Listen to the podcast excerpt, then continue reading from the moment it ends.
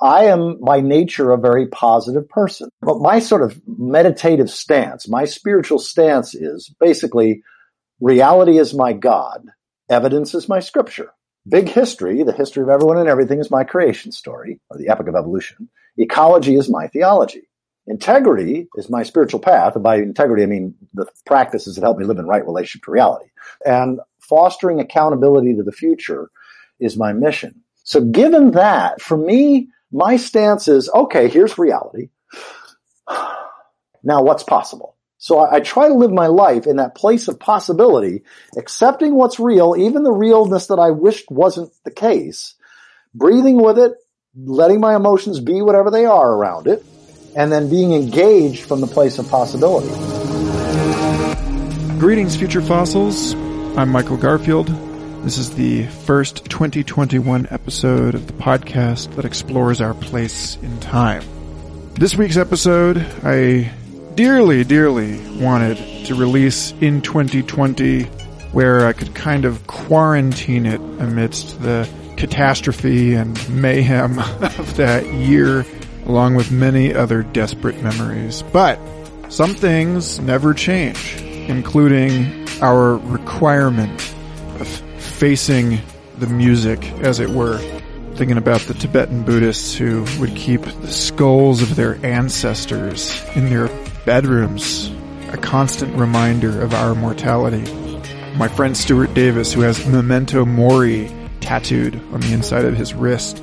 All of us now, after a year in which the normal we were taught to expect was permanently and indelibly disrupted, I think may have an easier time acclimating to a new normal that is less fixed, steady state and more new phase of matter, a roiling field of possibility in which far fewer things can be taken for granted than we were led to believe we could as children.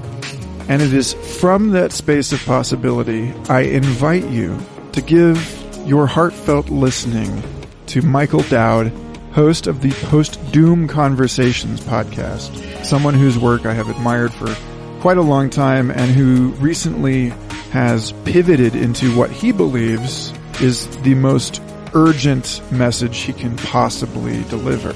Namely, that we are past the point of no return with global warming, that the rest of our lives will be spent adjusting to changing world conditions to which it seems civilization may not be able to adapt.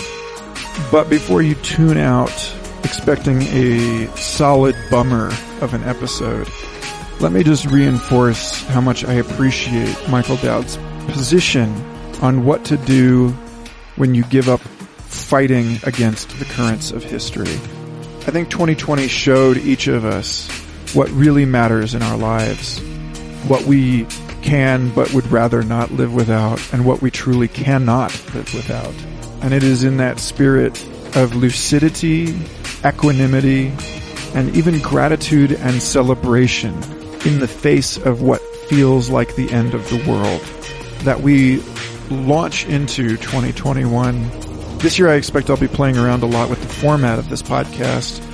By popular demand, I'll be doing more solo episodes, as well as more conversations on current events and popular culture. Because, as I agree, many of the listeners have pointed out that there is no mutual exclusivity or perhaps even distinction between that which matters in the big picture and that which preoccupies us from day to day. As I continue to chop wood and carry water, step up the pace of the Future Fossils Book Club, and continue to slash fervently at the carnivorous plants of my competing responsibilities. And now it feels like a really good time to be candid with everyone listening to this. The first episode of Future Fossils was recorded on my birthday, January 8th in 2016. So I've been doing this for 5 years now. And frankly, monetizing this show, having it pay a living wage, has never been a priority for me. But one of the things that I learned in this last year was a hard lesson about sidelining my personal passions and various creative pursuits, even those that nourished me for 13 years as a self-employed artist and musician and writer. In 2018, You, the Future Fossils Patreon supporters, were the only thing keeping a roof over my head. But in 2020, even though I am immensely thankful to be steadily and gainfully employed through these extremely challenging times, it has meant putting this show on the back burner, cutting in half the number of episodes I can publish, and really entirely foregoing any effort to promote this to new listeners. I dearly hope in 2021 I don't have to make the decision about whether to keep doing this show or not. And that decision might soon come down to whether or not I can double the number of paid subscribers for this show. So, in an episode just positively overflowing with real talk, I just want to say how immensely happy it makes me every time I see an email come in saying that someone else believes in what I'm doing here and in the value of the community that we have all created together. I really want to give back to that community, which means, among other things, paying some people to help me edit this show and to edit the transcripts. I have mostly resisted the game of sponsorship up to this point, but if you're interested in sponsoring this show at a higher level, then please get in touch with me and let me know.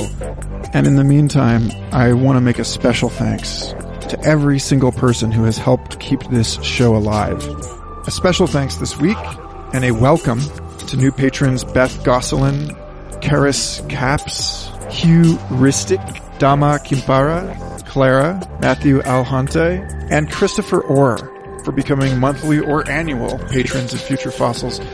It is for you and for the 180 or so other patrons that I am especially excited about starting to record our book club episodes as live episodes and putting them out on the feed this year so that we can do them a lot more frequently and so that we can get together in the Future Fossils Discord server and process at length as a community all of the interesting works that I have in mind for us to discuss this year.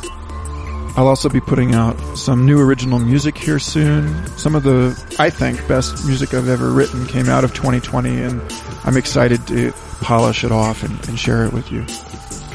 But for now, here's a conversation that I had with Michael Dowd back on September 27th of 2020. Although I think it is as relevant today as it was then, perhaps even more so.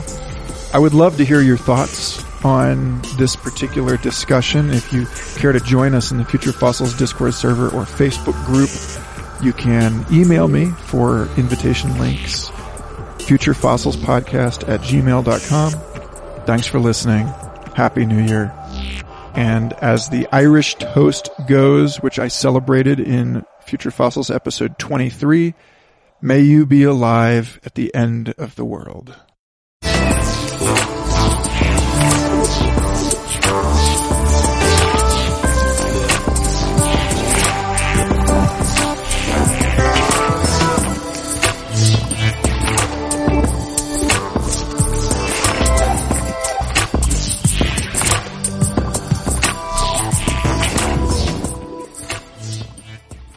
I just read an article at The Atlantic about Joe Henrik's new book about the West, and he's making an evolutionary cultural argument that the reason the West is so bizarre is because the Catholic Church forbade cousin marriages and like encouraged people to marry out. And so like if you look at the way that in non-Western societies they put a heavier punishment on crimes in which a family member is a victim. You know, and so there's this development in the West about greater and greater impersonalization and like a sort of a sense against hegemonic or cronyistic practices. But then like one of the like results of this is that we're encouraged to quote unquote go West, young man, and like set out and divorce ourselves from the stable context of a multi-generational home. And, you know, here we are anyway during coronavirus living the consequences of this. Yeah, that's fascinating. Oh, wait a second. Let me plug in my mic. I'm just realizing I hadn't done that yet. Yeah, no, I have not read that book. I've not heard that thesis, but it is a very interesting one to me because I'm convinced that this is going to go into so much territory that I'd love to discuss anyway in terms of the difference between sustainable and unsustainable culture. So let's hold off on that. But feel free. Well, we might as well. Yeah, but feel free to bring that book in conversation again. Because I'd love to comment on that. Sure. By the way, I just got to tell you before we get going, I'm like a little kid. We just moved. We've spent 19 years traveling North America. We just moved to Ypsilanti, Michigan. We just moved over the last week. We got here 2 weeks ago. We found this place the next day. It's the cutest little one-bedroom place, but it's like a big house. It's divided into three apartments, but we've got the only down floor. So it actually feels like this is our house. We got a gorgeous porch. It's one of the two best streets in Ypsilanti, biggest trees, historic district. And this is the first time I've had a podcast in this seat. We just, as of yesterday, I got my library all set up and everything else. And I am like one happy camper. There were 2 blocks from my granddaughter. Well, that's awesome. Just had to get all that out because I'm just like ecstatic. Yeah. Well, that's part of the great contraction, perhaps. Yes. Indeed. Or the great homecoming, because I'm coming home to family. I'm coming home to the kind of stability and tradition and responsibility of being with my daughter, my son-in-law, and my granddaughter. And my first wife and her husband live only 20 minutes away in Ann Arbor. So it really is coming home to family. Yeah, I like that. I've been following someone I know that we'll bring up a few times on this conversation, Charles Eisenstein. He had a quote in The Ascent of Humanity about the age of separation followed by the age of reunion. Uh-huh. And, I think about, I don't know how clear of an image we got of each other when I appeared on your show.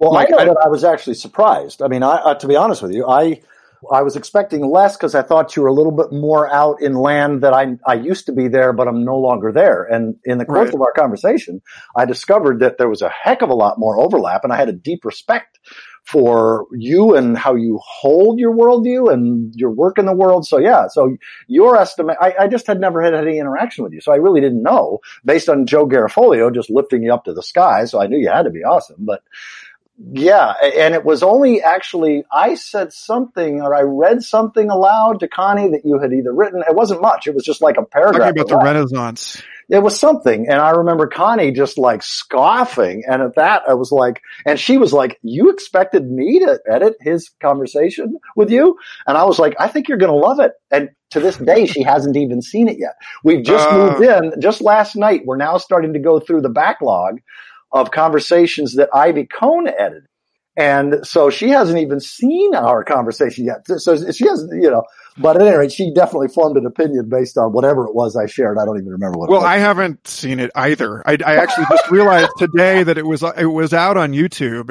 And so you and I will be taking a nonlinear trip through history here. But, I bring that up simply because, I get the sense that in your work, you're used to having a particular conversation. I watched, as you suggested, the 2 sort of post-doom primer videos that you offer. The Collapse 101 and Deep Out and the Post-Gloom. Right, right. Yeah. Oh, and thank you for taking the time to do that. Oh, of course. And, in those conversations, you spend a good time on denial. So I just want to make it clear here that where my head's at with this conversation is I just finished speaking to researchers Vicky Yang and Henrik Olson about a piece that they just did modeling the dynamics of political polarization and finding that people tend to place that actually the majority of Americans are in fact politically moderate, but are regarded as the outgroup by both liberal and conservative extremists, and that independents are regarded by Democrats as equally loathsome to Republicans and by Republicans as equally loathsome to Democrats. Yeah. And this is a position in which I find myself a lot. And I imagine that you do too, preaching evolution to church congregations. So I just wanted to propose that for the sake of the most fruitful conversation, it doesn't sound like we're going to have any trouble with this, but that you and I assume that we are on the same team here.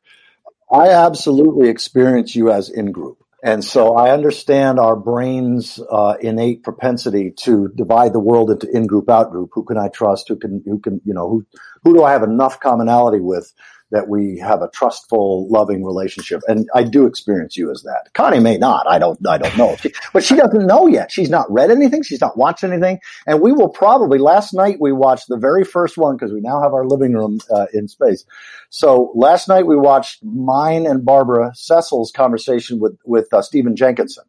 And so pretty much every night we're going to watch one of my conversations that she hasn't edited and she hasn't even seen. So she did edit that one, but it was still a refresher. So we will probably watch the one with you in the next 2 or 3 days. Well, wonderful. Anyway, let's introduce people to you. Michael Dowd, folks, is someone whom I first heard speaking through the Integral Naked series back when I was part of the Integral Philosophy community, and somebody that I was really, really glad to hear speaking in the way that he did about his reconciliation of evolutionary science and his Christian faith, but like I would say very ecumenical and broadly sort of transdisciplinary in some respects. Because I was listening to that show while I was working on scientific illustrations inside the KU Natural History Museum, which is the National Biodiversity Research Center, where all the species I was working on were getting gassed in the jungles of the Philippines 3 days ahead of the bulldozer. Oh my God. And when I spoke to my boss, Rafe Brown, the curator of herpetology, about this, he was talking about how, yeah, we're killing a lot of animals in doing this research, but we're killing animals that would be dead in 3 days anyway. And so what we're actually doing is salvaging the genetic and anatomical records of the biodiversity before it's too late to do this. And so like your work and, you know, my thinking about the proper role of grief in all of this process and you know, what it means was wrapped up all in the same kernel even 15 years ago. Wow. So, but how would you introduce yourself to folks? Yeah, it's a great question because it's shifted pretty radically. Quick background, I pastored 3 churches from the mid-'80s to the mid-'90s, very into ecology and bioregionalism and deep ecology and, you know, ecofeminism and just a whole bunch of earth-honoring. My first wife practiced sort of a form of neo-paganism and so I had an earth-celebrating, earth-honoring perspective. And then after pastoring 3 churches over the course of nearly a decade, I did environmental sustainability and community organizing work for 5 years. So I helped neighbors come together within a few block radius and support each other in using less water, driving less, composting, recycling, basically living a more, you know, a more sustainable or more, you know, carbon less intensive lifestyle, but mostly building trust and community with their neighbors. Many of these people had never met their neighbors.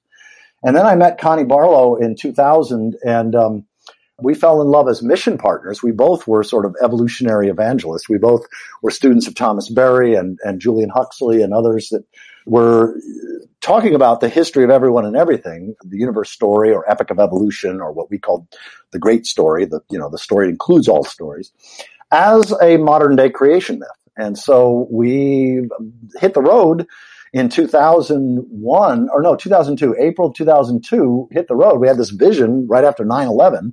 Connie was actually supposed to be at World Trade Tower 1 the next day for something. So it was pretty impactful. So we had this vision of living on the road and just evangelizing evolution and then also ecology. But ecology took a back seat. Evolution was foreground. Ecology was background for, from 2002 until December of 2012. And what we did is we traveled North America, speaking in churches and colleges and synagogues and universities and what have you, living in people's second homes and vacation homes for a few weeks at a time to sometimes a month or 2 or 3 at a time. And then in December 2012 is when we woke up to the urgency of climate change in a really serious way. We watched David Roberts' TEDx talk called Climate Change is Simple. And that just rocked my world. I cried watching his TED Talk, and then I woke Connie up, and she cried, and I ordered a half a dozen books that afternoon, Bill McKibben, James Hansen, Al Gore, and some others, Paul Gilding. And essentially that's when climate change went from being a back burner issue to front burner. And that's also when I really lost, and when I stopped getting invited into integral circles, because I lost what I had from 2000 to 2012. I had really bought into the what I now critique as the myth of perpetual progress, the sense of unending expansion of complexity, interdependence, and cooperation at larger and wider scale. I had very much of an understanding from the caves to now to the stars in terms of human evolution. I interpreted evolution in a more linear and more human-centered way than I now do. But I was unaware of that. And so even Thomas Berry in his last few years had lost faith in me because he saw me on this techno-optimist bandwagon. So that died in December of 2012, and then I started spending 20, 30, sometimes 40 hours a week studying the rise and fall of civilizations, ecology, overshoot, everything related to our relationship to the future and our relationship to not just the past in a human-centered way, but really in terms of the radical distinctions between sustainable, stable cultures and unsustainable, unstable, and human-centered cultures. So, at any rate, we just settled down literally last week after 19 years of traveling North America, speaking almost 3,000 times to everything from atheists to evangelicals and everything in between, as sort of evangelists of evolution and ecology. But now ecology is front and center. I now interpret evolution in light of ecology rather than interpreting ecology and everything else in light of evolution. So that's been huge. And so now the integral folks sort of paint me as a doomer, and I don't get invited into those circles anymore, even though I still count Ken Wilber and, Jeff Salzman and a bunch of others as, dear friends. But I just, they hold me at some distance. Well, I think we may have spoken about this when I was on your show, but it is easier to take an anthropocentric view of evolution and ecology precisely for the same reasons that it is easier to surrender, I guess you could say, to one's politically motivated cognitive biases, which include caring more about alignment with the values and beliefs of one's immediate circle than about sort of what we might consider an objective reality, like an evidential bigger picture, because we're social creatures, right? I think that's very insightful. Yes, that's very insightful. Yep, exactly. And I kind of want to cast this over the entire conversation and see what the line pulls into a bundle here. But, just to sort of throw this over it, that when people are talking about economics, and actually, it was Joe just sent an article out over email to me and a few other people the other day about what if preventing collapse isn't profitable. And, for me, this gets into this whole issue of how does the economy and how do we in society determine what is valuable? Over what time horizon are we averaging things? How wide and inclusive of a we are we considering in terms of who are the stakeholders in economic decisions? So I would say that the only points that I want to kind of challenge you on, because I think it might lead to an interesting discourse, are about some of the claims that I hear you making about what is and is not possible in the future. And, just to be clear, I am absolutely not a free market fundamentalist. I'm a paleontologist that in a weird sort of morbid way even sort of rejoices in periodic mass extinctions as a fact of reality, that you do a really good job of this in your work, sort of, helping us appreciate the value of death and to revere it. But at any rate, so there we are. And I think maybe the right place to dive into this is for you to make an appropriate distinction as you see fit between doom and post-doom, which is your framing for this entire series of conversations that you're hosting. Yep, that's great. Wow. So the first thing I want to clarify, just so in case any of your listeners want to decide now whether they have any interest in the rest of it, I am a Christian naturalist. So I interpret all mythic language of all traditions, actually, as saying something often profound and sometimes life-changing about this one reality in which we live and move and have our being that you can call God or you can call the universe, but it's material and immaterial. It's one psychic, spiritual, material reality. And so I have no supernatural or otherworldly beliefs whatsoever. So I interpret all Christian language in that sense. having said that, the main thing I've been interested in lately is what can we say? This is a time of radical uncertainty. There's so many things that are uncertain, and people are in chaos. They don't know. I mean, the liberal and progressive side of things have been in chaos ever since Trump was elected, because that was a real crushing blow to the civil religion or the secular religion of perpetual progress. And so I think that the main encapsulation of my work most recently in this post-doom context are two videos, which you mentioned that you'd watched earlier. Collapse 101, The Inevitable Fruit of Progress, is the first video. It's about an hour and 10 minutes long. And the second one is an hour long, called Post-Gloom, Deeply Adapting to Reality. So one is my attempt, and you can find both, just Collapse and Adaptation playlist. But you can, the first one is really about my best articulation of what I think is evidentially, I can confidently say evidentially, is so, that we can agree on is inevitable or highly likely in the next 250 years, for example. And what's really not possible, or what's futile. And then the second video, Post-Gloom, is deeply adapting, is all the practical stuff. How to stay inspired, how to stay on purpose, how to stay compassionate and generous and loving and engage with your community and not to just wallow in despair. So given that, my definition of doom and post-doom, well, if anybody goes to postdoom.com, you'll see I've got 3 definitions of doom and 3 definitions of post-doom, but I'm not going to read those right now. I'm just going to shoot from the hip. Doom, I see primarily as a feeling state of, oh shit, or oh my God, or oh we're fucked, or whatever. And usually you don't go there as long as you still believe in perpetual progress, as long as you still believe in sort of this linear understanding of things getting better. And if you interpret evolution as things getting better, more complex, better in whatever way, then you're not even going to accept doom. You're going to think doomers are deluded.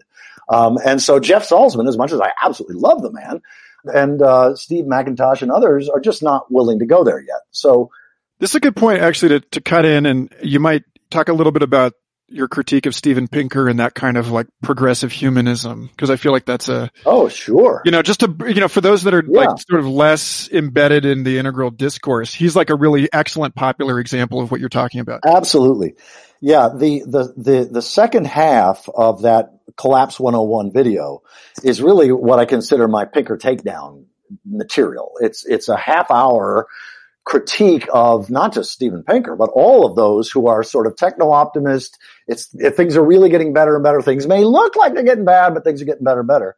And there's some really great, wonderful, well-written New York Times best-selling books that I talk about in that.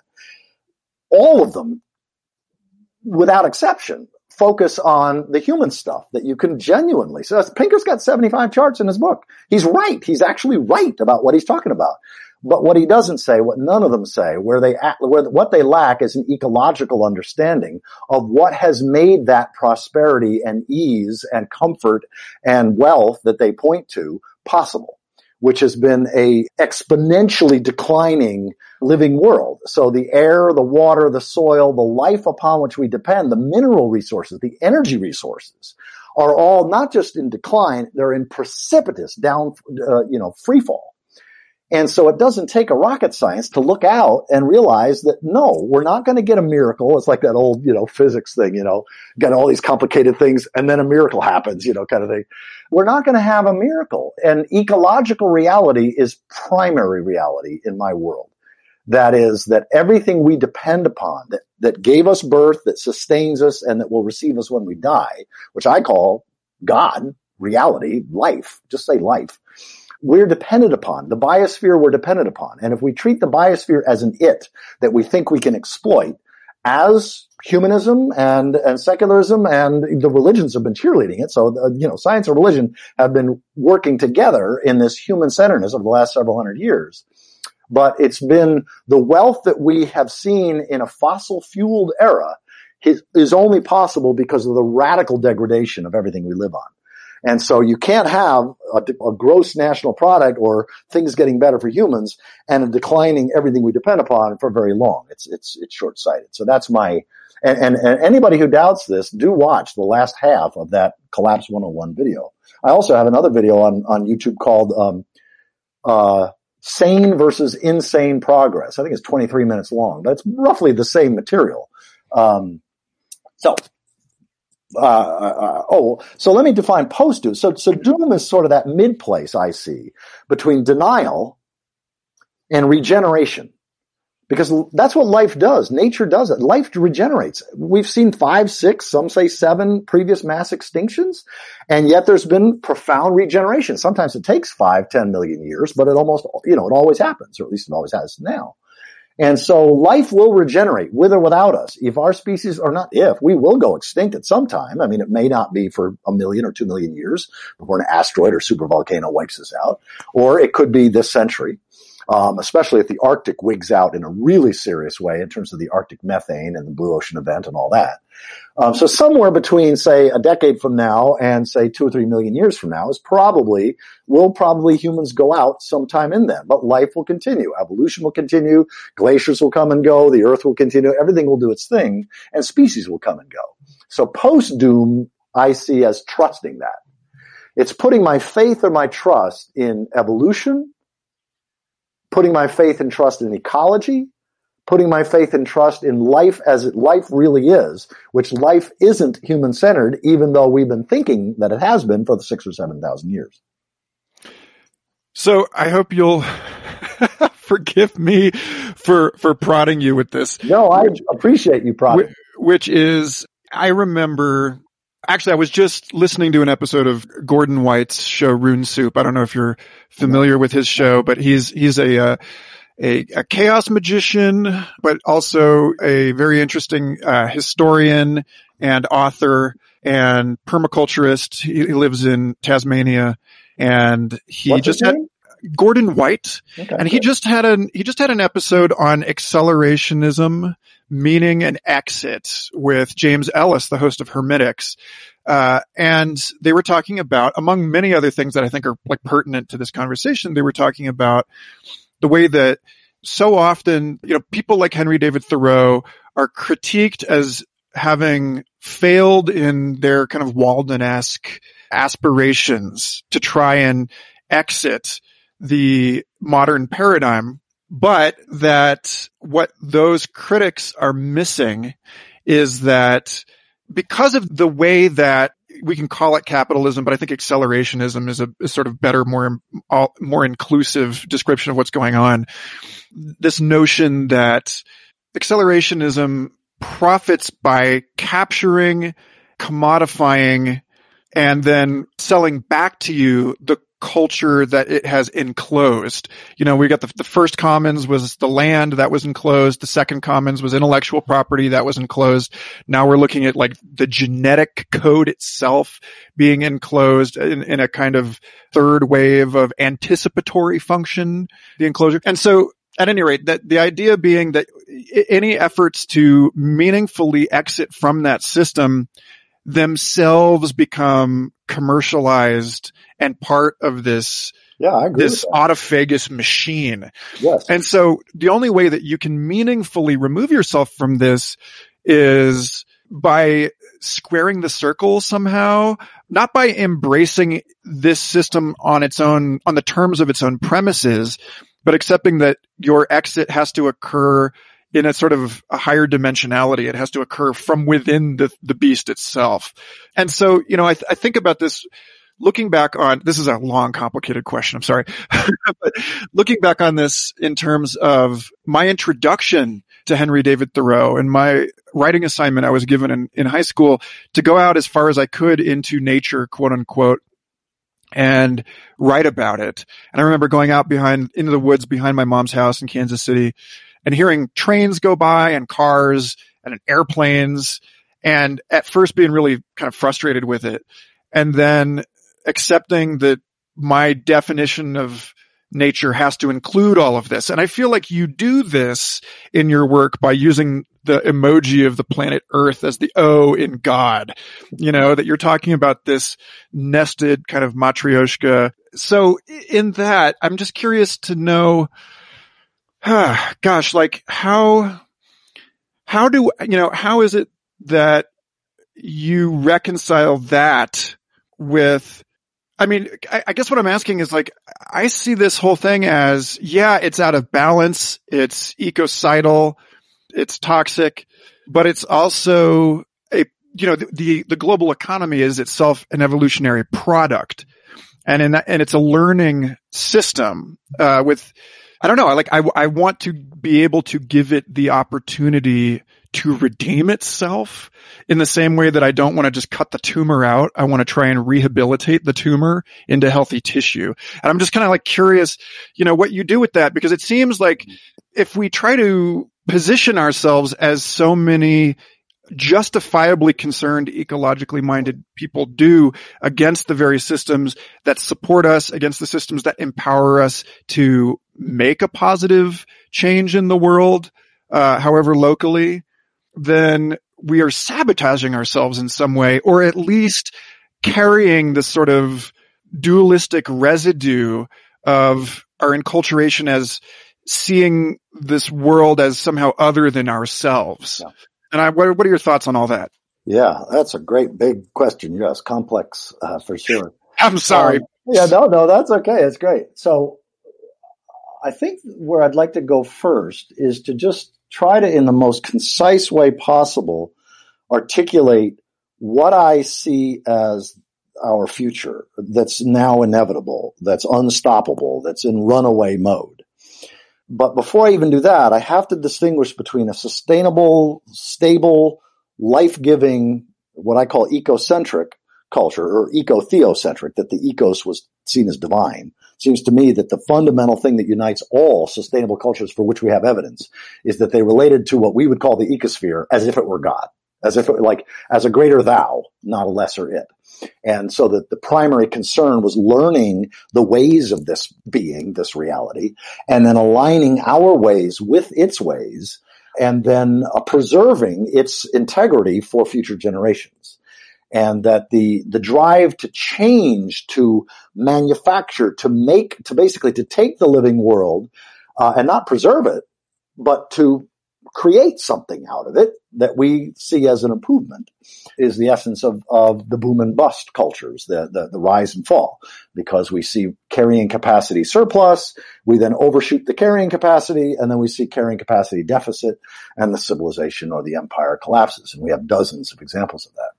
So, you know, it's one of the reasons why there's not been a market economy in the history of our species that didn't self-destruct, because every market economy necessarily treats God, treats the living world, treats the ecosphere as a commodity, a place of resources and a place for our waste. So it's treated as it's for us, that we're here to dominate, or, you know, whatever. I mean, there's different mythological ways of thinking about it and secular ways. So I agree with this. I've never heard of accelerationist, but the capitalist accelerationist model is wildly unsustainable, and none of us can step outside of it. I can't step outside of it. I don't even try, because it seems to me that we have already triggered larger than human, out of our control, literally runaway patterns, that it's now just in the grace of the universe, the grace of life, the, you know, whether the Arctic sea ice extent shrinking to nothing over the course of the next decade, and then ending up with a blue ocean event sometime within the next year to 10 years, most likely. And then all that heat then going into the Arctic, along with the melting of ice elsewhere in the world. Because ice, of course, that latent heat holding all that, you know, it's just amazing. Once the ice is gone, things heat up like 80 times as fast. So I think we're already in that abrupt climate change. I don't think we're in linear climate change. I think we're in I think demonstrably we're in 25 years into abrupt climate change. So I think it's out of our hands. And I think that we will see whether you call this capitalism or whether you call it sort of the global superorganism, I think it's got a mind of its own, and it is evolutionary, but it's an evolutionary in a human-centered way. That's the problem. And even most of our artificial intelligence is what we would call intelligent, which is true intelligence is the two sides of the brain working together, and the left brain always checking with the context side. That's why I love the book by Ian McGilchrist, The Master and His Emissary, because it's all about where we went wrong in the last several hundred years. is giving total priority to rationality rather than also context and environment and balance and all the rest of that stuff, ecological wisdom. So it doesn't matter. To my mind, this is not a time for urgency, climate urgency or any other kind. I think we're past that. It's a time for those who are ready for it. And if you're not ready for it, nobody can force somebody to be ready. I mean, denial is a very deeply rooted, functional adaptation strategy. And I think that especially those of us who have kids and grandkids, I mean, the temptation to either denial on the right, which is climate change isn't real, it's not that severe, it's not really human caused or whatever, or denial on the left, which is all we need to do is switch to renewables and green energy and Green New Deal and then we'll be fine. I think both of those are forms of denial. And then only when we're ready to let go of that do we then experience the other stages of grief, bargaining, which is all the techno kind of ways of bargaining, anger, depression. And then on the other side of acceptance, I found, and these 75 interviews that I've done, these conversations, they're not just interviews in this post-doom conversation series at postdoom.com. They're all conversations with peers who really get the big picture. They get the big scary stuff. They're not in any way, almost all of them are not in any way misanthropic. It's not about hating humanity. Humans are part of nature. We're an expression of nature. But to my mind, unless our technologies mimic the wisdom of nature's technologies and become food at the end of their lifetime, for example, and integrate with the technologies of the biosphere, then our technologies almost always cause more problems than they solve. They just do it over an extended period of time. So that brings me to this catch-22 I've been chewing on. I think I probably brought up the conversation I had with Jeffrey West at SFI when I was on your show. Mm-hmm. And, his discussion about the math underlying accelerationism is sort of derivative from first principles when you look at the laws of the city as a social reactor and how, like, all of the ways that living in community at scale creates, like a city is, at least by some measures, greener per capita, like fewer resources per person. That's definitely not true ecologically. I think a city can be defined. In fact, William Catton, who's the most important book I've ever read in my life, is William Catton's book, Overshoot, The Ecological Basis of Revolutionary Change. And he defines a city as a human ecosystem that is that has overshot the carrying capacity. All cities draw on resources from the hinterlands, and right. That's how they support themselves until it becomes prohibitively expensive. They've cut down too many trees, the topsoil is washed away, or in the case of fossil fuels, other things decline, other resources. But cities, yes, if you are not looking at them ecologically, cities can seem to be greener. But when you look at actually from a literally a soil-centered, an ecocentric, soil and biosphere-centered perspective, city-based agricultural, city-based civilizations are inherently, always, necessarily self-destructive, with the few exceptions of like the Kogi Indians in South America, and there's several others, that have learned to have city-based civilizations that are high civilizations, quite complex. But they still, ecology, what we today would call ecology, ecological principles are at the heart of everything. Their politics, their economics, their education, everything they do is in alignment with ecological reality and treats the biosphere as if it were God, as a thou rather than an it. Yeah, so we're going to take a long road around to that, I think. Okay. But I want, so for me it seems like the big question here is getting to there from here. The reason I bring up Jeff West is because I think he's kind of indicative, in spite of his brilliance, of not seeing a way to stop this machine. I don't see a way of stopping. Yeah, but I think there's a case to be made that how did I put this? To when Joe Garofalo said that message out about, what if preventing collapse isn't possible? And then, the way I have come to think about this, in conversations with ecologists Tim Kohler and Martin Scheffer, who've done really good work on looking at climate change as a collective action problem, how do we get people to coordinate on something when we you know, when the problem is too abstract. You know, like even now, like they looked at smoking as a case study, but like eventually there's enough extreme weather events. You know, there are enough family members who have been forced into climate refugee lifestyles, etc. You know, the economic impacts are palpable and felt, and it's obvious enough that there's a curve where the collective action problem becomes a smaller problem. At the same time that the predicament we're in, you know, rears its head and becomes more and more bracing and impossible to actually grapple. And so, you know, I think like as this is happening, we know from like all different kinds of, you know, everything from like the way that bacteria respond to some kind of environmental shock, to the higher mutation rate of viruses, to, you know, what we see in moments of extraordinary cultural change, you know, cultural revolutions, the ends of the end of the Chacoan people and the way that society broke up in response to threats that the scale of the society was unable to manage because of the latencies in its communication networks. And so it had to break up into smaller groups. And so like there's this thing about the cultural mutation rate goes up to cover a larger search space. You know, you see this in the brains of the traumatized, you know, that there's like all of this kind of like shooting in the dark to try and find a solution. And so like, you know, if I think about that branching fractal growth of people reaching out for different opportunities, which we're seeing, like you said, we're already down the chute of this thing, and all sorts of people are coming up with their ideas about how to adapt, how to respond. One of the things I think happens from my conversations with Sean Esbjorn Hargens, you know, who is also from the integral scene and who's done really interesting work on applying a metadisciplinary framework to how we think about capitals and currency and value, is that single or even triple bottom line approaches expand to include a more fluid accounting of value. And what we think of as like, and the self expands in the same way that you get these transpersonal experiences from trauma, you know, that shareholders expands to include a more adaptive stakeholders, that we start recognizing.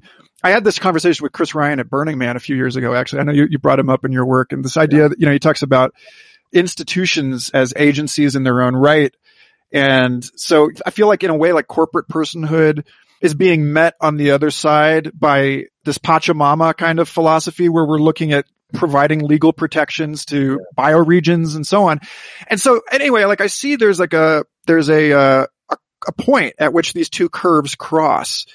Our understanding of economics expands to merge kind of a Western language with a more indigenous holism, at the same time that the threat becomes imminent enough for us to actually care and start, you know, integrating along a longer timeline and across a wider sense of communal self.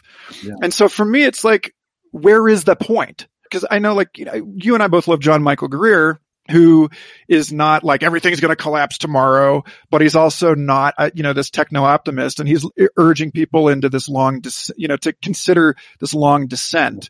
But, you know, even that is like, well, you know, we're talking about a functionally infinitely dimensional system about which many of those dimensions about which we have like extremely poor data, you know? And so there's like a higher sort of perch that I find myself sitting on, which is more of like the Christian mystic cloud of unknowing, you know, like when you say stuff like, you know, I was like, I had to be careful here. I had to like preempt this with this huge ramble, because when you say stuff like, well, the carrying capacity of the earth is 500 million people, it's like, well, it was, but I don't know that we know where it is now, because the conditions are very different. It could be more, it could be less. Most likely less, I think, because we've degraded things so bad. I mean, the carrying capacity, simply as evidenced by how much, you know, what's the maximum number of humans there were on the planet prior to the extracting of 500 million years of stored sunlight in the form of fossil fuels. And we don't have evidence of there being more than 500 million people. Now we've spent the last 400 years degrading that soil and forests and water and life and other species. So my hunch is that the actual carrying capacity of the earth for human beings, and I'm talking about Homo sapiens, humans living like indigenous peoples, not Homo colossus, which is human beings living like you and I live. But I think even the Earth's carrying capacity for Homo sapiens is probably a couple hundred million at most. This is just my guess. I don't know. I think where I no longer, I mean, I love John Michael Greer's stuff. I've recorded 9 of his books. I've recorded 400 of his Arch Druid posts. I was the official narrator for Dark Age America, and I think the world of the guy. But the one thing he doesn't get, in my opinion, and it's always foolish, in my opinion, to claim that you know more than John Michael because he's so fucking brilliant in so many ways. So I may live to eat my words on this one. But he doesn't get abrupt climate change. And no previous collapsed civilization of the dozens that he's aware of and has studied the patterns, and, you know, Toynbee and Spengler and Vico and others, historians that have spent a lifetime studying these patterns, none of them had to deal with a rise in average global temperature of 3, 4, 5, 6 degrees Celsius. And so the claim that human beings can even exist, even in small pockets somewhere in isolated parts of the planet, which I think is pretty likely that we can. I think there's, you know, it seems to me that there's a possibility that things will, I don't think that we can avoid 4 degrees Celsius anymore. I just don't. And I don't think human beings can survive, other than in possibly isolated pockets around the planet. So I don't see a likelihood of the long descent. I see the almost inevitability of a multi-breadbasket failure, that is 3 or more of the 6 major food-growing regions of the world failing in the same year. The likelihood of that happening in the next decade or 12 years seems, I'd put it at 90%. So that means a significant die-off of the human population before the year 2030, I suspect.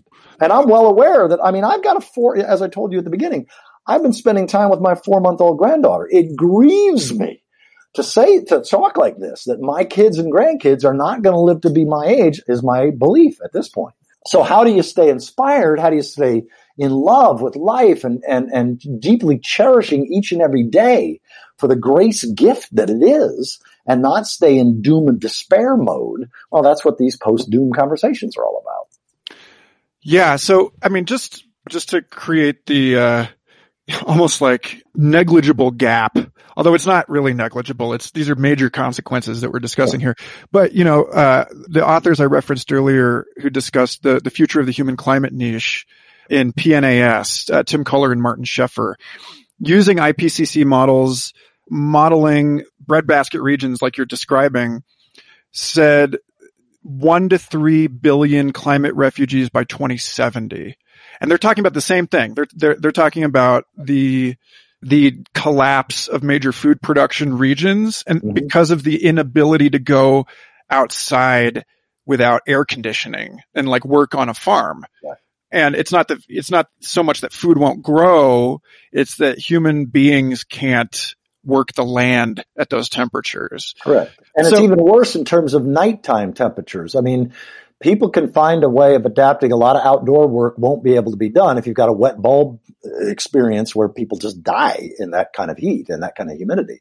But if things can't cool down at night and you don't have air conditioning, yeah, very quickly you've got either climate refugees or you got just a lot of people who die. I just no longer value most of the IPCC projections because of what they haven't factored into those models.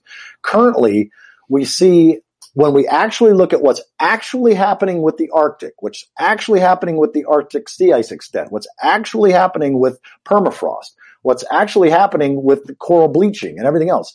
Basically, 2030 is the new 2100. Things that people were saying 4, 5, 6 years ago that would happen in 2100 are now seeming quite likely by 2030. So I think we're going to see humongous climate refugees in the next 5 to 10 years. My family lives in South Florida. My mother lives in Key Largo. Most of my family lives in Miami. I see a mass migration out of California, out of probably Oregon and Washington too, if these fires keep going this way.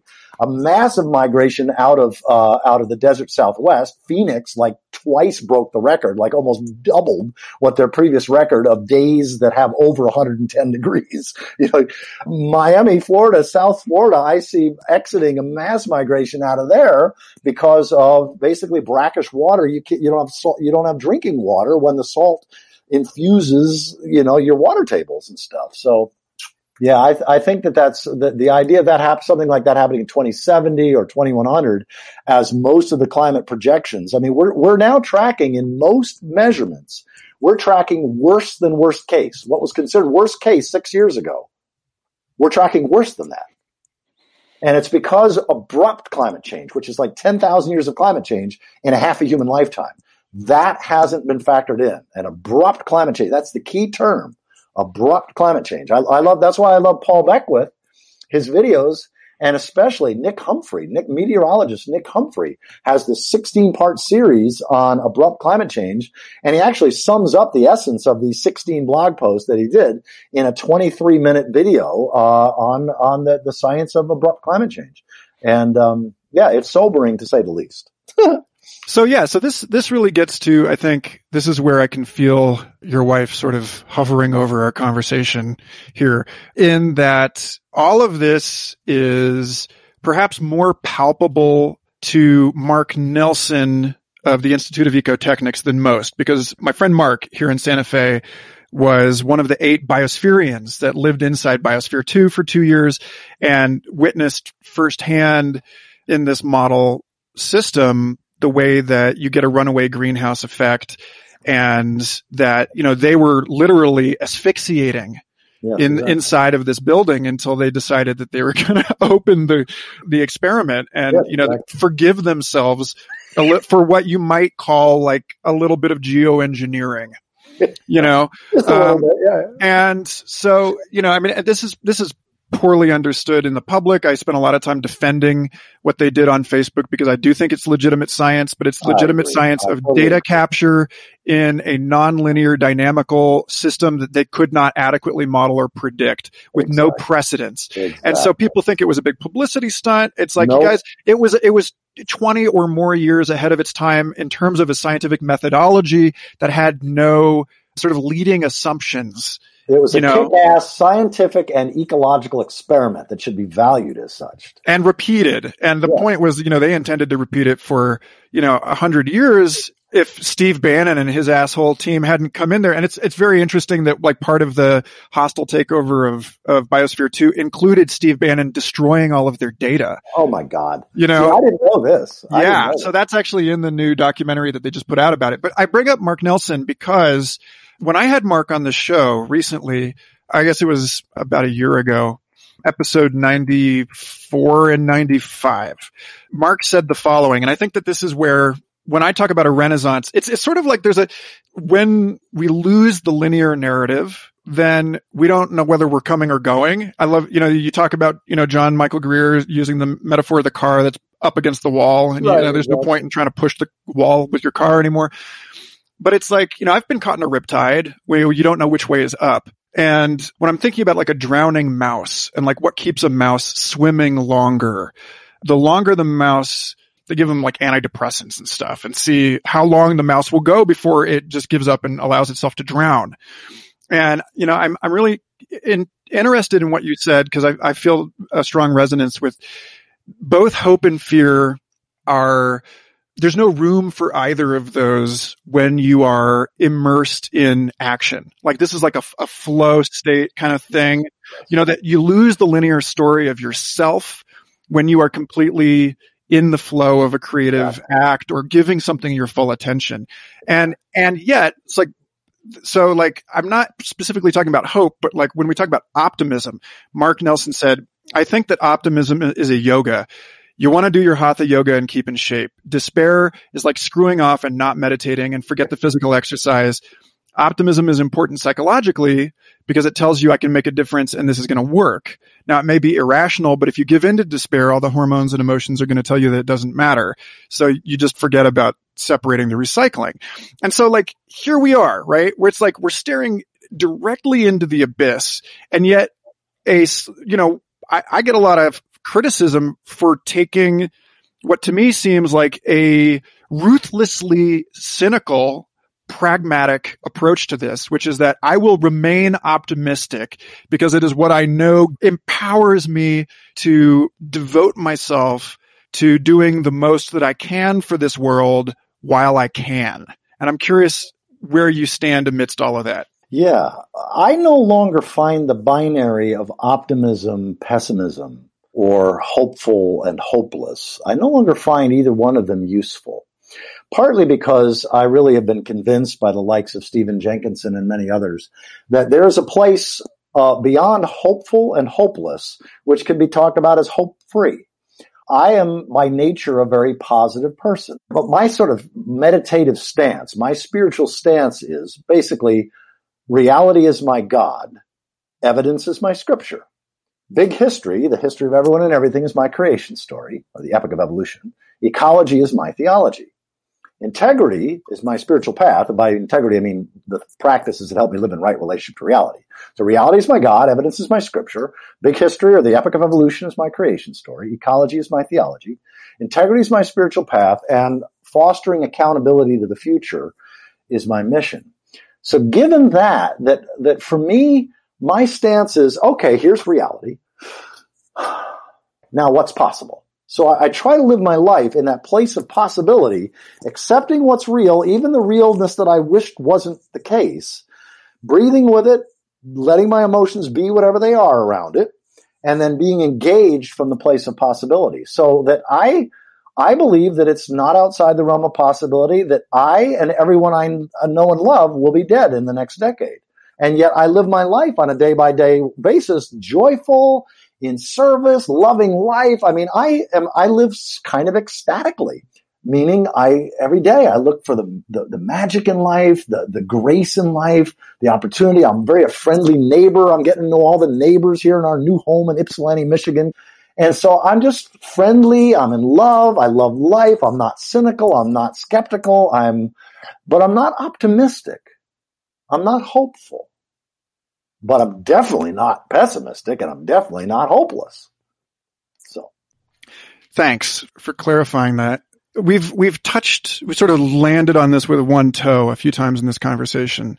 And you talk about it in your work about religion as the control mechanism of sustainable societies. You know, and this summer, I think right after you and I first spoke, I started working also part-time for the Long Now Foundation.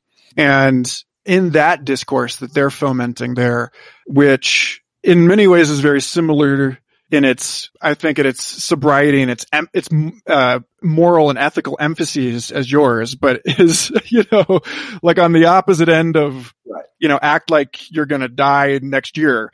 The first talk that I think that was ever given there was by Neil Gaiman, the author, who talked about how do you encourage people who are living in an unfathomably distant future to stay away from like a nuclear waste dump.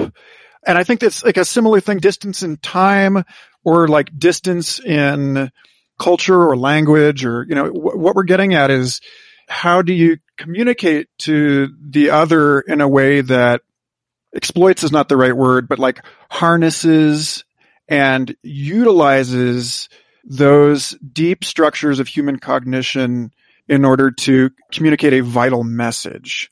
Yeah. And so like when I'm asking you about what do you think it's going to take for us to get to a sustainable society from here, I guess what I'm really asking is at what point does the ecological reality become encoded in an economic reality that then becomes encoded in a psycho-spiritual reality? Yeah, that's a great question. Well, one of my favorite books that I recorded of John Michael Greer's is his little book on ecological economics called The Wealth of Nature, Economics as If Survival Mattered. And it's my favorite book on ecological economics because it really does bring in ecological principles, and basically it says there is no form of human economics that is sustainable that doesn't mimic, or said positively, the only way that human economics can be sustainable is if it mimics the laws and ways and patterns of the living world, of the biosphere. And so I love that book, you know, and I don't think we can. I don't think that. I mean, we have evidence of scores, over 100 previous civilizations, and all human-centered, anthropocentric civilizations. That is, civilizations that measured well-being and progress in human-centered terms, in terms of human wealth, societal wealth, corporate wealth, nation-state wealth, whatever, and well-being. All of them self-destructed. They all overshot the carrying capacity, or, you know, were wiped out by a volcano or something. But I mean, most of them did themselves in by not mimicking ecological principles and developing, those who did develop, some kind of a monetized economy by treating the living world as an it rather than a thou. So I don't think we can become sustainable. It's a matter of this civilization achieving its, you know, the last 7,000 years. Once we started mining metals, and being able, a culture that had a human-centered domination mindset of taking over others, you run into the parable of the tribes thing, which is where I think probably it became inevitable 6, 7, 8,000 years ago that we would end up where we are today. And I don't think there's no unsustainable civilization has ever chosen or been able to become sustainable on the way down. They all just experience collapse of one sort or another. And collapse is what happens. And so I see collapse as inevitable as any other natural process. The question then becomes, whatever remnant, if we don't go extinct, if all human beings don't die this century, let's just say there's 70,000 pockets of 100 to 200 humans isolated all around the world. I don't think we'll ever see a parable of the tribes thing happen, because 80% of the world will be uninhabitable. So people won't be traveling continentally. These groups will stay pretty much isolated for, you know, tens of thousands, maybe hundreds of thousands of years.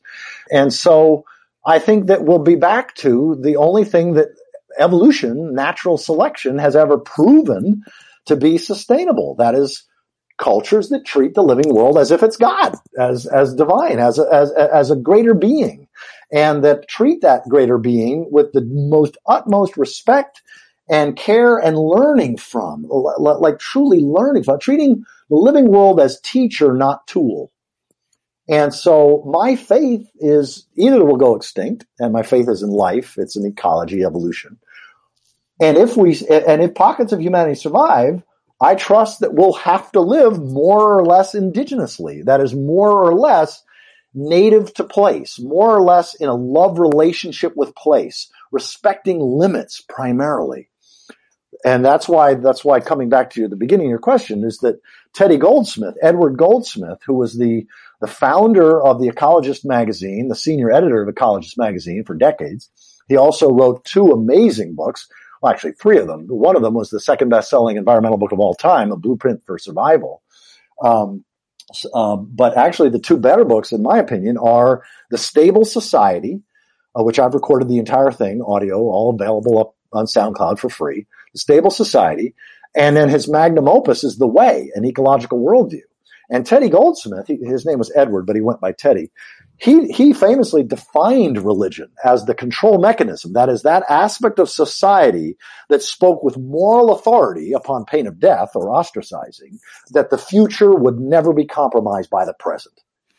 That authoritative stance of accountability to the future is the essence of sustainability. And unaccountability to the future is the essence of unsustainability. And when religion fails, or life weighs, but when some force in society fails in that task, then our instincts, our evolutionarily programmed instincts, can easily compromise the future with moral impunity. So we can do that. So secular society doesn't have any mechanism. If religion fails at that fundamental moral stance of assuring accountability to the future, no other institution is going to step up to the task. That's why I see the great axial faiths, the quote-unquote great religions of the last 2,500 years as the coping mechanisms. Every one of the great religions emerged in a culture that was already unsustainable for hundreds of years, in some cases thousands of years. So they couldn't literally hold the economic and political establishment to accountability. So it was all about how to have the best life and healthiest relationships and die peacefully and leave a good legacy in the midst of unsustainable cultures. So religion as the control mechanism of stable, sustainable societies, that's Goldsmith. And I have added religion as the coping mechanism in unstable, unsustainable cultures. So I guess that distinction kind of rhymes with Neil Postman's technopoly. Yeah. You know, the notion that we're not even talking about a technocracy. We're talking about a world in which, like, this is the accelerationist thing. Yes, this is exactly. Trust in the, it's funny. I don't know, you know, being a guy that's heavily involved with Long now, you know, Kevin Kelly, when I had him on the show and I was asking him the same kind of questions, it's like, I don't know, you, the two of you are the two guys that I've had on the show, that like grow the beard, but shave the mustache. And I like represent, yes, sort of the forked tines of this sort of philosophical debate, if you will, or the horns of this thing. And it's just, you know, he's got this whole protopian thing that I find, problematic for all the reasons that we've discussed in this show. And yet, but at any rate, you know, this notion that technology as a driver that is making things, you know, that creates it's like part of a thermodynamic telos of evolution, which I think, you know, in some ways is hard to argue against insofar as the biosphere after, you know, however many you want to talk, 6, 7, 18 mass extinctions, depending on where you draw the line, you put the limbo bar, right. Is arguably, you know, by any quantitative measure, more diverse than it was 500 million years ago. And so it's like there's – where was I getting with this? Oh, simply to say that when I think about at what point – and again, like I brought this up a little while ago.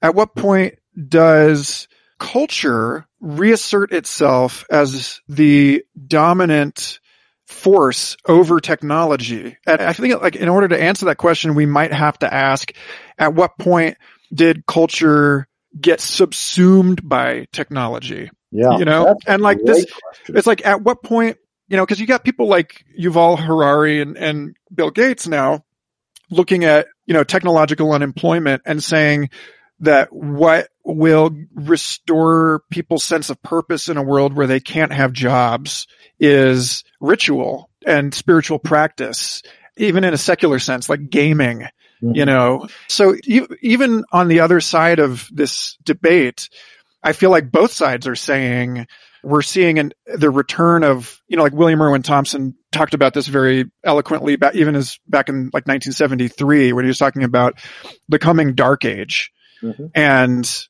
you know, how we're moving into a sort of the modernist rhetoric of, you know, an illuminated age of reason has been severely challenged.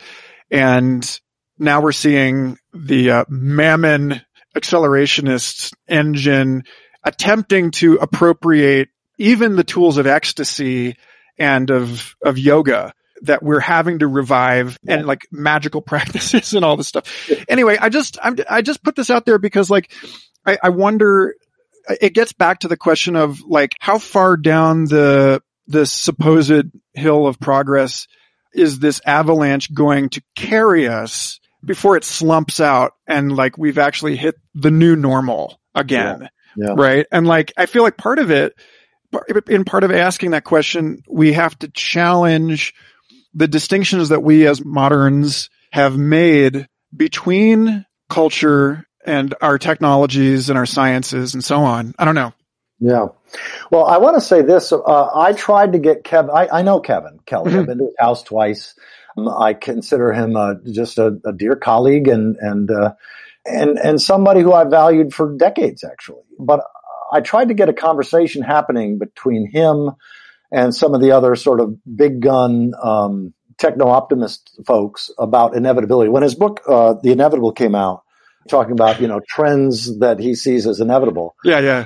I wanted to basically bring John Michael Greer and Richard Heinberg and some others to talk about ecological inevitabilities, uh-huh. and bring them. But there's just no way I could get them into a room together.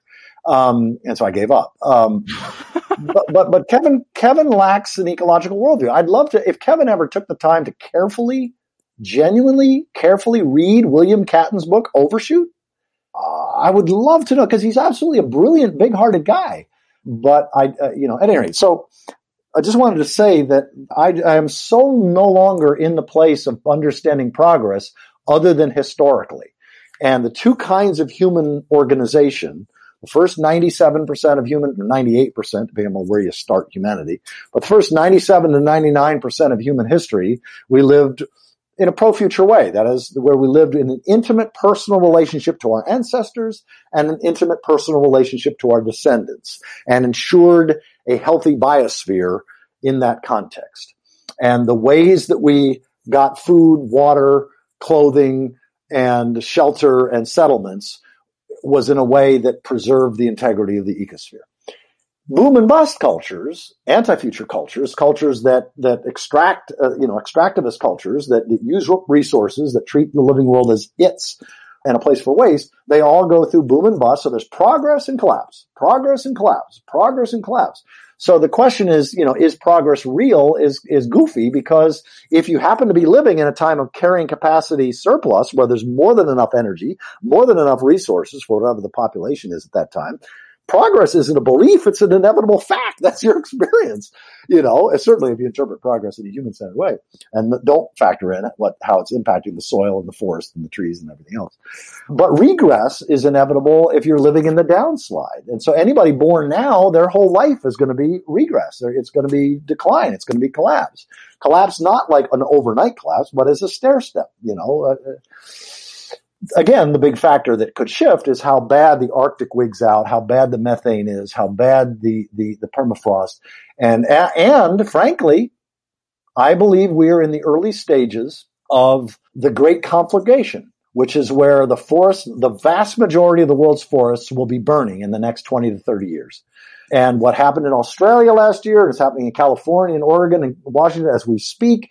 Well, every year, there may be some temporary years where that's not the case, but as a general trend line, every year the forest fires will get bigger, more intense, Amazon too, all over the world, and that adds so much carbon dioxide, not even factoring in the permafrost, the methane, which is, if we stopped emitting all carbon, like if, let's say, some virus wiped out humanity tonight, like in 24 hours, all humans gone, I think we'd still see the vast majority of the world's forests burning over the next 20 or 30, 40 years, and the vast majority of the, not about the majority of the stored methane, but humongous amounts of methane emerging from the permafrost and the methane hydrates and stuff, that I think we're in runaway mode, no matter what we do. So then the question becomes, how do we plant seeds, develop healthy culture, develop healthy, close relationships with our neighbors, with our land. I tell people, treat nature as if it were God and just see what happens in your life. If you do that for 1 week, it's going to change your fucking life.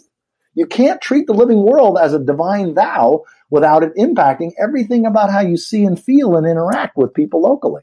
So I think there's a ton of things we can do that improve our lives, improve our neighbors' lives, and where we can support and care for each other in these collapsing, contracting times where, you got, and then you add COVID, that, these wild cards. So again, that comes back to that place of post-doom. It's post-gloom too. It's basically living joyfully and in service to something larger than yourself and in love with life and trusting the larger patterns, including trusting that it may already be too late. It already may be out of control in terms of saving civilization or saving industrialism or even possibly saving our species. That doesn't have to be a gloomy thing.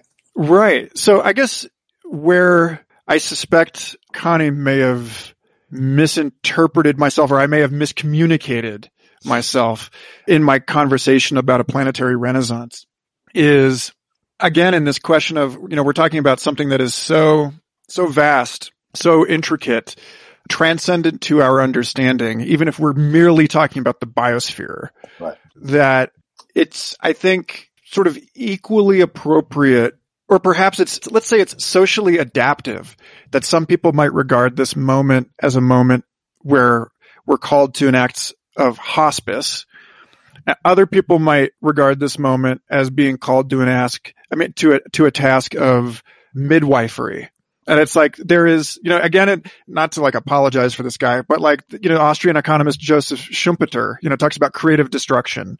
Mm-hmm. And, he's talking about the way that new technologies, obviate entire ecosystems of existing technologies at the same time that they create new ecosystems. Mm-hmm. And so we have, to me, it seems like we're in a way that is completely aligned with viewing this through the lens of death. we are approaching this great unknown. But again, that's like a space of, as you put it, like it's, you know, it's a space of possibility. And so I'm curious, amidst the great conflagration, amidst the rising sea levels, displaced populations, social unrest, you know, what is it that you, how do you hold the tension between what seem, again, to me to be usefully complementary angles on this, because whatever it is that we're letting go right now is giving way to or making space for a new and different way of being, or at least new and different to most moderns. Right. Exactly. You know, it's a new and different way of being for the biosphere, whatever comes out of this. Correct. Not just for human beings. Absolutely. So, I mean, in the, you know, as we sort of land this conversation, I think that's my question to you is, I think, you know, I've heard you speak a lot to how to properly grieve, how to help people make peace with the loss.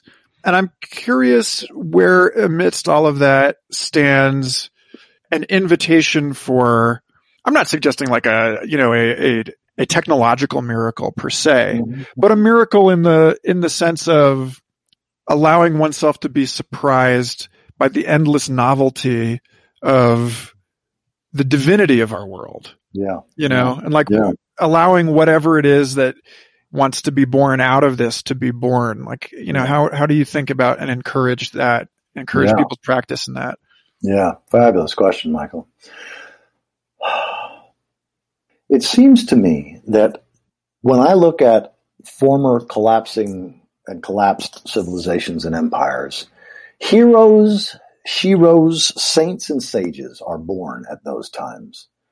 People who then get mythologized generations down the road because of their selfless service, because of their big-hearted generosity, because of their big, integral, in the best sense, vision, in terms of their heroic stance in the face of what I would call systemic evil or corporate evil or whatever you want to call the systemic, not just technological, but human systemic factors that lead to a destruction of what we live on and depend upon, and what our children and grandchildren will live and depend upon for personal benefit, whether it's individuals, corporations, or whatever.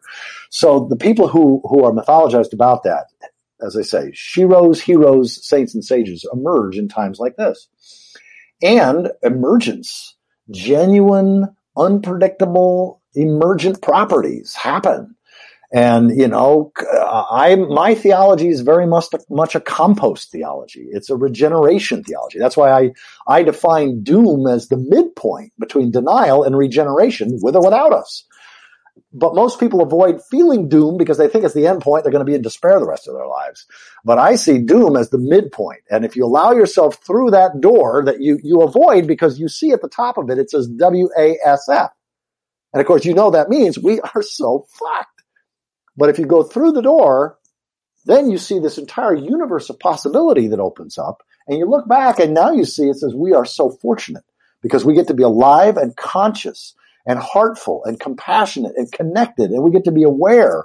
And so, yeah, there is a lot of grief if you stay present to life and what's being lost, but there is also an innumerable possibilities to be a blessing to other species, as my wife Connie is one of the leading point people in the world in assisting trees in migrating north or poleward faster than any other animal can move their seeds. So it turns out that the difference between hundreds of species of trees in just North America going extinct this century and those same hundreds of species of trees surviving this century depends on humans assisting them. And a major book, W.W. Norton, just came out with a book called The Journeys of Trees, a story of people, forests, and the future. And it features my wife, Connie, from the very first sentence throughout the entire book. She's the main character of the book. So even if our species goes extinct, her commitment is to do as much as she can for the trees. And there's innumerable possibilities to be of service to your neighborhood, your community, your village, your town, your county, your friends and neighbors. And especially what I'm calling to religious people of all kinds, Eastern, Western, it doesn't matter what your religion is, and to those in the helping professions, therapists, counselors, ministers, priests, rabbis, do the heart work. get out of denial, move through the grief, move through the anger, move through the bargaining, get to despair, feel it, allow it to be what it is, and then come through that post-doom doorway, and then spend the rest of your life, whether that's months, years, or decades, spend the rest of your life in service to the future, because that's where the emergence, that's where should humans survive 500 years from now or 5,000 years from now or 50,000 years from now. I believe that our time, the collapse of industrialism, will be, in fact, I'll conclude on this point, that just like that scene in Avatar, where the colonel is basically saying they're going to blow up the Tree of Souls, and he says, we're going to create a crater in their racial memory that they'll never come within 200 clicks of this place ever again. I believe that the collapse of industrial civilization will be the crater in our racial memory, the human racial memory, that will be mythologized in 70,000 different ways, in 70,000 different places, assuming there's that many pockets of humanity that survive. And they will all mythologize the collapse kind of in that same way, which is, we don't do that. We don't go there. That was evil. That was demonic. You know, it'll be mythologized in different ways, in different language. But I do see a renaissance as possible. I see a homecoming, the prodigal species. We've squandered our inheritance. We're waking up to our predicament in the pig pen, and it's not a set of problems that can be solved. It's a predicament. And if any of us survive this bottleneck, it will be a homecoming, coming home to the body of life as divine, once again to the community of life as a member of the community of life. And hopefully that will also include, I like John Michael Greer's The Ecotechnic Future, that will have some forms of technology that help us live in a mutually enhancing relationship with primary reality as primary. And so that's a vision that excites me, it inspires me, and it seems to work in most secular and religious audiences when I speak that way. It's a beautiful point to end it on, but if you don't mind, I want to do a bonus round question for you here. Go for it, yeah. Which is, actually, I haven't read it, but my friends have. Gordon White wrote a book about the lost global, what he believes, you know, he's gathered the evidence for a, what does he call it? The starships. It's a play on words. I mean, it's not a reference to extraterrestrials. It is a reference to astronomical navigation of an ancient lost society of mariner cultures. And, you know, there's all of this talk now about the Younger Dryas comet impact, even among, you know, mainstream conventional archaeologists. It's certainly something that gets discussed in the sort of fringy counterculture as the anchoring story behind all of these old myths of floods and, you know, Atlantis and so on. And so I like to indulge or entertain the possibility that we had a reasonably high technology, globe spanning civilization once before. And that if that is the case, it sort of begs the question about the half-life of memory and of these warning stories that we have encoded in myth as they have decayed over time. And it brings us back to the possibility that, you know, what we're actually finding as our linear narratives decay is a cyclicity to human boom, that we're actually kind of in this cycle where, like, things seem sustainable for a while and then we boom and bust, and then we find a new equilibrium. Something innovates. It's, you know, becomes the sort of what seems like a miraculous innovation that ends up destabilizing everything and setting things off on a tragic, self-terminating course. And then we hit the natural limits and we contract again. We think we've learned our lessons. And then, like, you know, maybe the human species is in this sort of endless cycle of recidivism. I don't know. Yeah. Whether that happened I've not read Gordon White, and I've not seen any of that, what he calls evidence for that. So it's outside my realm of being able to comment intelligibly on.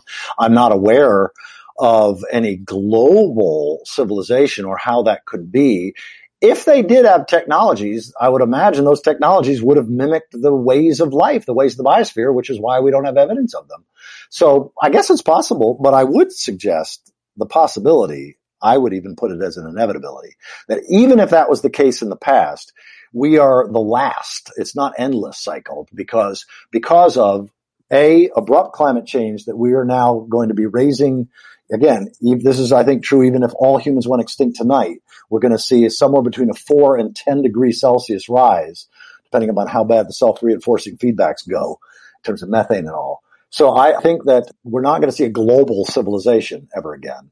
And when you factor in that there's 440 nuclear power plants, and I would imagine at least a dozen, if not 2 or 3 or 4 or 5 dozen of those wig out if you have large-scale electricity collapse, large-scale civilizational collapse, you know, and I just don't see that recurrent pattern, even if it is true in the past, continuing. I think we're the last because of the carbon that we've extracted and the amount that that's going to change the atmosphere and the heat. And you combine that with the aerosol masking effect, which is when civilization collapses, it's going to rise another 1 degree Celsius because of the particulates that aren't there. And then you add to that however many nuclear things melt down. I think we're probably the last. So it's, in my mind, the three things that come to my mind as the most important sacred work that we can do are things like building topsoil, assisting trees and shrubs and any kind of green plants, assisting them in migrating poleward because plants don't have legs, they can't move, and then doing everything we possibly can to encase and protect so how we have as few nuclear meltdowns as possible. I think we need to reopen Yucca Mountain. I think we need to do whatever we can to ensure that as little nuclear catastrophe as possible happens. Again, that's pro-future. That's doing what we can to ensure that even if our species goes extinct, life can continue. Because if we see an ionizing in the atmosphere, if we have 400, nuclear power plants melt down, we could be back to moss, and it may not even that. We may be back to, bacteria and archaea. I mean, it may be really, really a setback. And is it possible that forms of eukaryotic celebration of multicellular will reemerge in that? Who knows? But I think we can do what we can to prevent being a curse to, countless generations in the future. And that's holy work. Well, there we go then. And Michael, developing friendships and collegial relationships where we have a good time. We, I feel just a lot of love and respect for who you are and what you do in the world. And, should I start doing some other kind of podcast thing? I'd love to interview you again because I really loved our conversation, and I encourage you to watch it, and I'll watch it with Connie in the next few nights. Yeah, and folks listening on Post Doom Conversations, just a few of the folks that I feel like drawing attention to. Joanna Macy was on there. Paul Ehrlich was on there. Daniel Thorson, there are young Peter Russell. We've got Meg Wheatley is one I highly recommend. Margaret Wheatley, that wasn't even a conversation I had. Terry Patton, dear friend and colleague. I just talked to him about an hour before this conversation. But Terry Patton interviewed Meg Wheatley, and she is such a spiritual warrior, so I highly recommend that one. But the one I actually recommend to people to watch first, the first post-doom conversation, is somebody most people have never heard of, and it's Daniel Dancer. He does this Art for the Sky projects. And it will move you to tears. If you're not a robot, you will be moved to tears by Connie's and my post-doom conversation with Daniel Dancer. It's a great introduction to the whole series. Also, you did Ugo Bardi was on there, and my friend Kevin Wilmot, who is sort of a one-man army for John Michael Greer's work, read Ugo Bardi and John Michael Greer's independently written stories, The Next 10 Billion Years. Like both of them wrote a story called The Next 10 Billion Years. I recorded Ugo's, John Michael's, Ugo's response. I love that little, that was playful. Yeah. So he read those on Future Fossils 116. So we have a lot of crossover. Okay.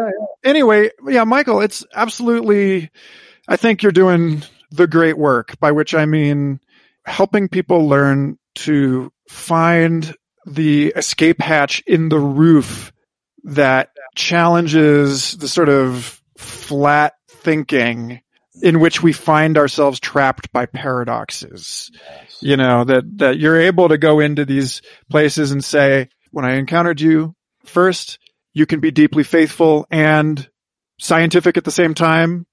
Yes. Now you're saying, you can accept the fact that the world as we know it is over. Yes. And yet there are many, many reasons to to still devote oneself to a blossoming future. So thank you. And to wake up, thank you for that. That was a very generous interpretation. And to wake up each day grateful to be alive, mesmerized with this fucking glorious miracle that life is and that we're conscious.